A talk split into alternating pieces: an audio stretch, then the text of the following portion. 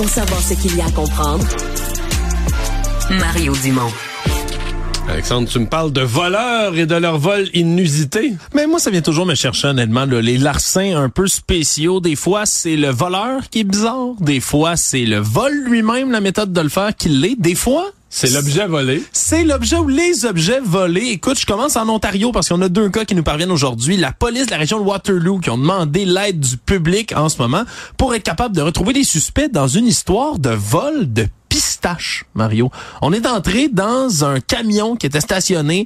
On a forcé la porte. On a... Quand même rappeler qu'au Québec, on a déjà volé des, je sais plus combien, de centaines de barils de sirop d'érable. Ouais, pour des millions de dollars, littéralement, de sirop d'érable. Cette fois-ci, c'est pas des millions, c'est quand même 70 000 dollars de pistache okay, viennent donc, euh, une quantité appréciable. Une quantité appréciable de pistache. C'est arrivé le 20 janvier, 21h30. Et là, on est parti avec ce camion-là. On essaie de le retrouver, mais plus intéressant encore. Ça dire que le camion ou juste la marchandise? Le camion grand complet. Ils ont juste, sont juste sont partis le, le, camion. Le troc de pistache. Exactement, le camion de pistache, la remorque au complet avec les pistaches en arrière. Et là, par contre, ce qui te semble bien intéressant, c'est que c'est le deuxième vol de noix à survenir dans le même secteur, celui de Waterloo en Ontario, dans les derniers mois. Le 23 novembre dernier, c'est un camion de noix de Grenoble qui a été cette fois-ci subtilisé. Donc, Mais là, on sait c'est qui? C'est qui? C'est sûr que c'est un écureuil? Ça se pourrait, Mario, l'écureuil d'air de glace, là, tu sais, qui court toujours après sa noix. Ça se pourrait, ça se pourrait. Mais sincèrement, on est sur la piste de quelque chose du côté de Waterloo. Puis aux États-Unis, en Californie, on se déplace pas mal.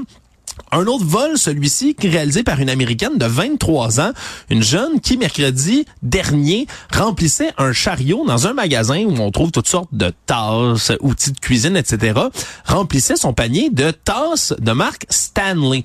Et les Stanley Quenchers, c'est rendu, là, semble-t-il, il y a oui, un buzz. c'est la folie, j'ai vu le buzz de ça, là. Bon, ben voilà, tu vois, t'étais plus au courant que moi, t'étais au Mais courant de ce ben c'est des tasses, c'est ça qui valent pas mal cher. Et la femme, la dame en question a rempli là dans le magasin son panier de tasses comme ça, puis a pris la poudre d'escampette. Et là les employés, Elle a oublié de passer à la caisse. mais elle a pas juste oublié, elle voulait pas passer à la caisse, elle passait tout droit. Les autorités ont appelé la police, puis il y avait un policier qui était très près, qui a repéré le véhicule, qui s'est mis à la poursuivre. Et là, ben c'est que la police a publié des photos alors qu'elle est accusée de vol qualifié.